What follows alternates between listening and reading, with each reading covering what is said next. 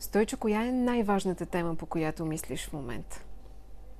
Най-важната тема на теб като колега журналист ще ти я кажа веднага. И тя е битката с това да се опитаме да, съзна... да запазим съзнанията на хората чисти, а, не толкова, позволи ми да намеря вярната дума, манипулируеми.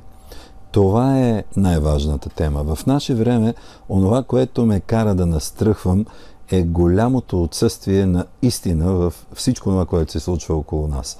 Това отсъствие на истина води до едно дефокусиране, разфокусиране на основната и бих е нарекал най-важна тема. Как да живеем така, че да бъдем полезни първо на себе си и след това на обществото. Ето защо ти отговарям така, малко с хъс и малко с повече емоция. Това за мен е най-важната тема. Твоята емоция се вижда и в предаването, което правиш новото познание. Как обаче успяваш да балансираш между достоверното и онова отвъд, за което не знаем много и за всеки е различно? Без да хитрувам, ще ти отговоря честно. Ние се намираме в сграда, която е институция.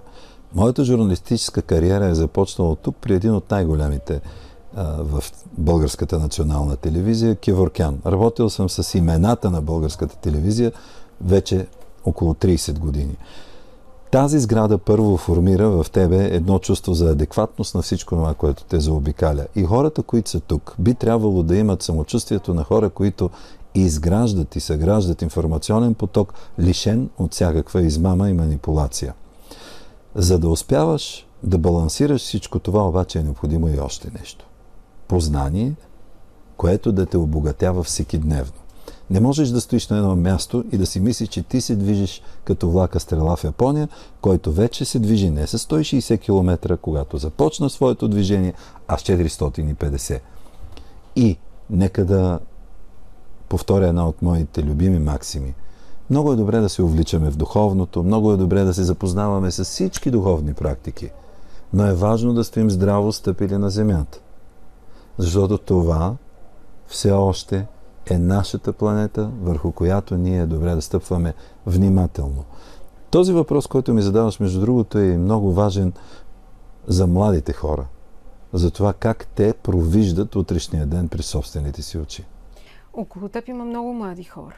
Виждала да, това е съм така. Го, виждала съм го по време на срещи, които имаш, които организираш с а, твои почитатели, с публика, с зрители на предаването и на целия формат, който правиш. Аз определено бях изненадана от тези млади хора. Не очаквах да видя толкова много млади хора там. Какво търсят те? Какво търсят младите така, че ти успяваш да ги увлечеш с теми, които са далеч от ежедневието? Не винаги те са за това какво харесват, какво обичат, къде ще отидат на дискотека? Надя, знаеш че ние не познаваме младите хора? Ние все още не познаваме новите млади хора.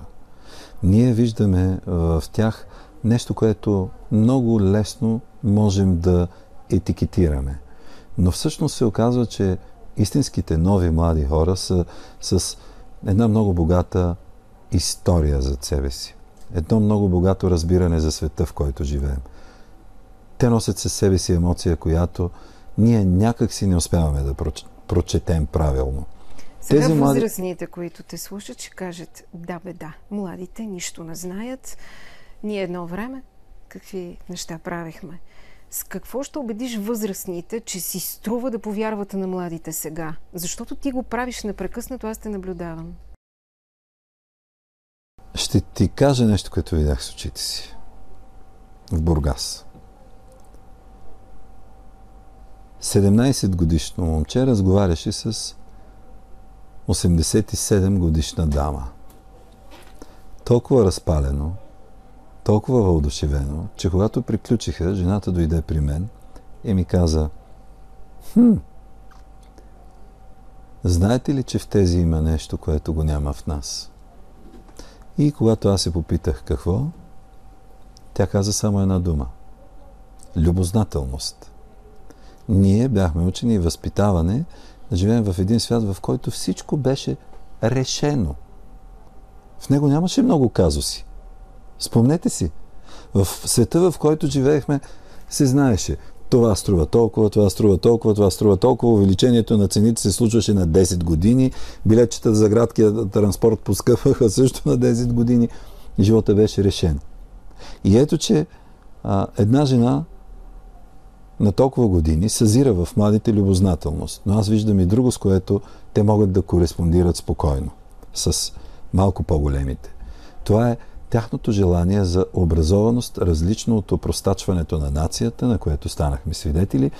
И сме длъжни да признаем, че това е един грях на нашето общество, ако щете дори и на колегите журналисти, включително и мой, пред всички нас.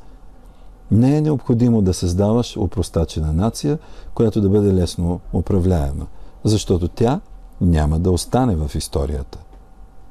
Необходимо е да създадеш образована интелигентна нация, която освен, че ще остане в историята, ще направи така, че да отидем отвъд. Младите хора рядко присъстват в новините. Имаш ли някаква рецепта или нещо, което би могъл ти да дадеш като идея? Как младите хора да започнат да ни учат през информационните канали, през новините, през предаванията? Повече власт ли да им дадем? Какво би било твоето решение? Ако аз имах това решение, ще да взема Нобелова награда. Но си мисля, че нашето отношение към тях е добре да бъде като към възрастни. Не на последно място модерната психоанализа започва да борави с такива инструменти. Тя започва да се отнася към така наречените млади с уважението като към възрастни.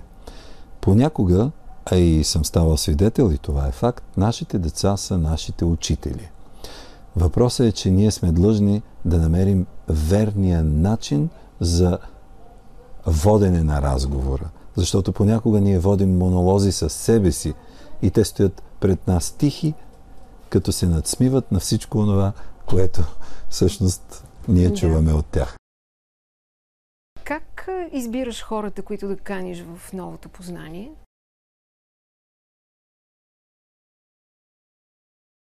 Сега, ако ти кажа интуиция, вероятно всички зрители ще се усмихнат. Но да приемем, че това е интуиция. Да приемем, че това е най-силната частица, върху която всички сме длъжни да работим. И тя подсказва кой, как, по какъв начин да бъде възприят от нашето, ако щеш дори, емоционално тяло. Сега с а, измамна реалност а, ти обикаляш а, в много градове, показваш да. филма ти, срещаш се с а, публиката. Какво ти връща тя? Какво м взимаш ти от нея? Много добър въпрос. Хм. Публиката обича да взима. Тя обича да получава. Като започнем от информация, като минем през познание – и продължим, ако щеш, дори с чисто човешка енергия. Публиката е а, този океан, в който ти няма как да направиш така, че той да прелее. Ти си една малка капка, която попада там и ако се научиш на голямото изкуство да успяваш да се сливаш с вълните на океана, да успяваш да използваш енергията и емоцията на този океан, без значение дали той е тих, бурен, само единствено тогава имаш възможността да разбереш какво той иска да ти разкаже. Казано накратко. Публиката е не само коректив. Тя задава начина на движение. Тя формира начина на движение. И ако сега ти намигна и ти каже да се обърнеш към, да речем, не толкова любимата ми тема за политически живот у нас, ще видиш как публиката задава тона понякога. Съвсем с усмивка, съвсем случайно или някак си изтръгнато от тази публика, аз чувам и друго, че е добре хората да се вслушват в думите на мнозинството че е хубаво ние да усещаме как то пулсира и в каква посока иска да ни води. Не на последно място, и приключвам, бих искал да кажа нещо друго. Моя усет е, че в България има много умни и интелигентни хора.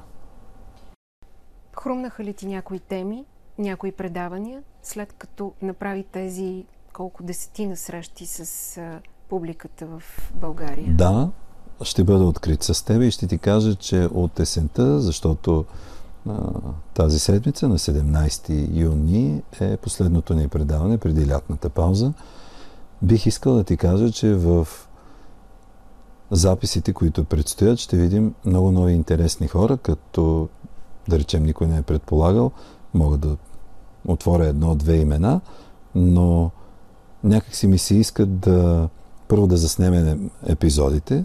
Да, защо не? Ректора на надвис, например. Професор... Какво ще ни каже той? А, ха, ха, ха.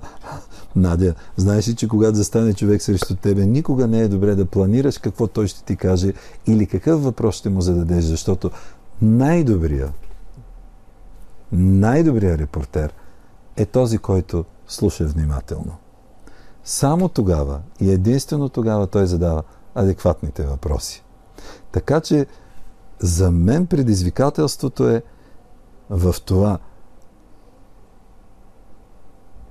не толкова кой, кой стои срещу тебе, а какво той ти казва.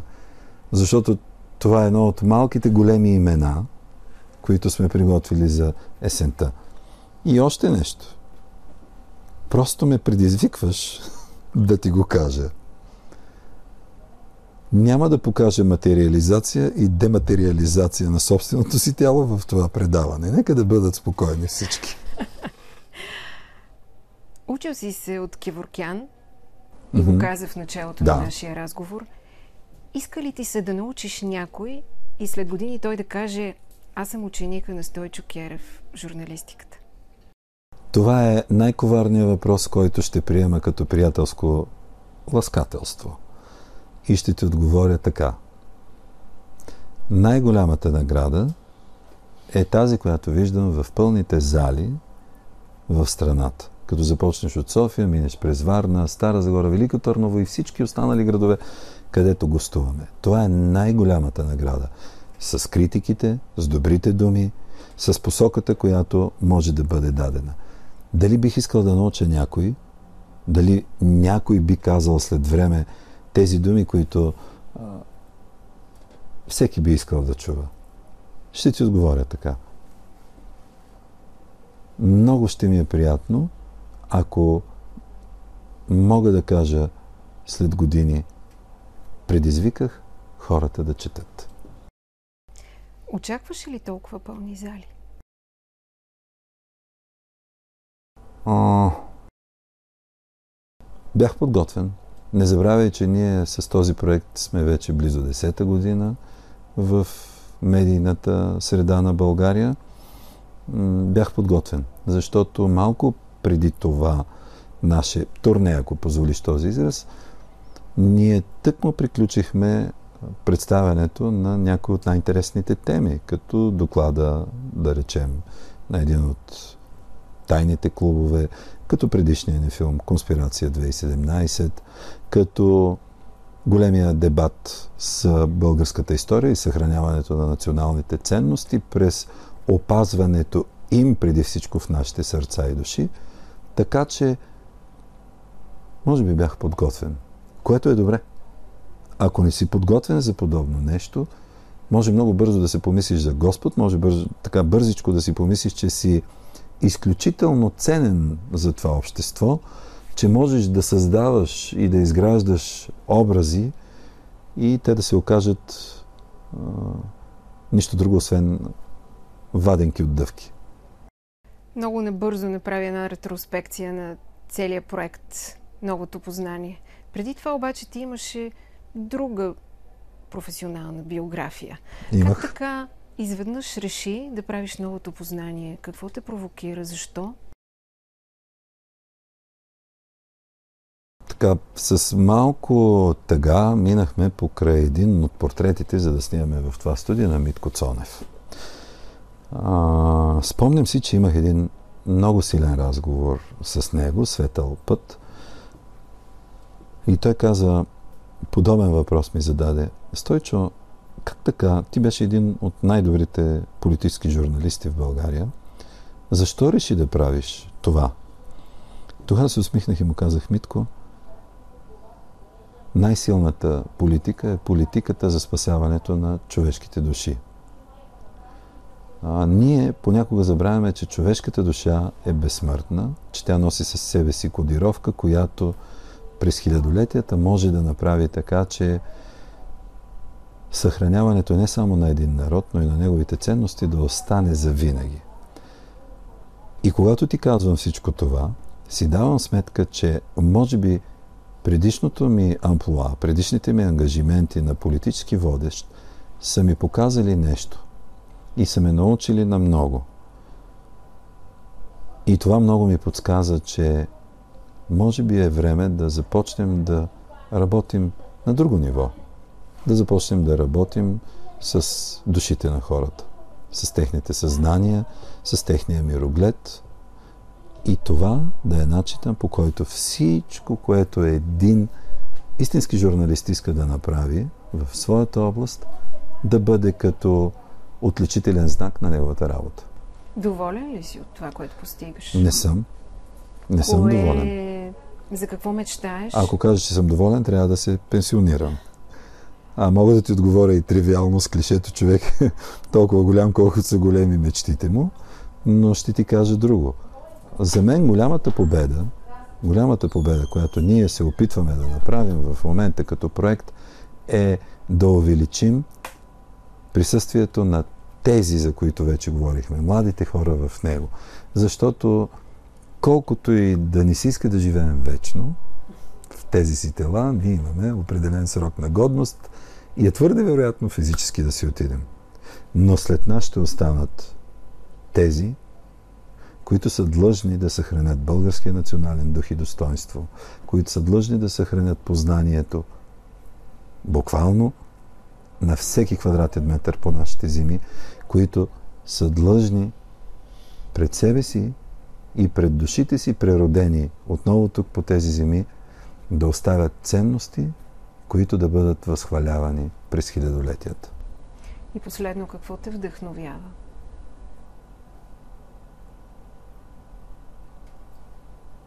Винаги съм си знал, че на финала задаваш най-трудните въпроси. Този колкото е лесен, толкова е и труден.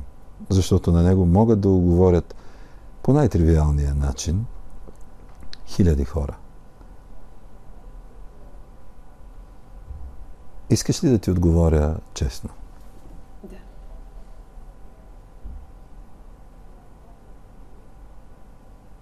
Вдъхновяваме това, че мога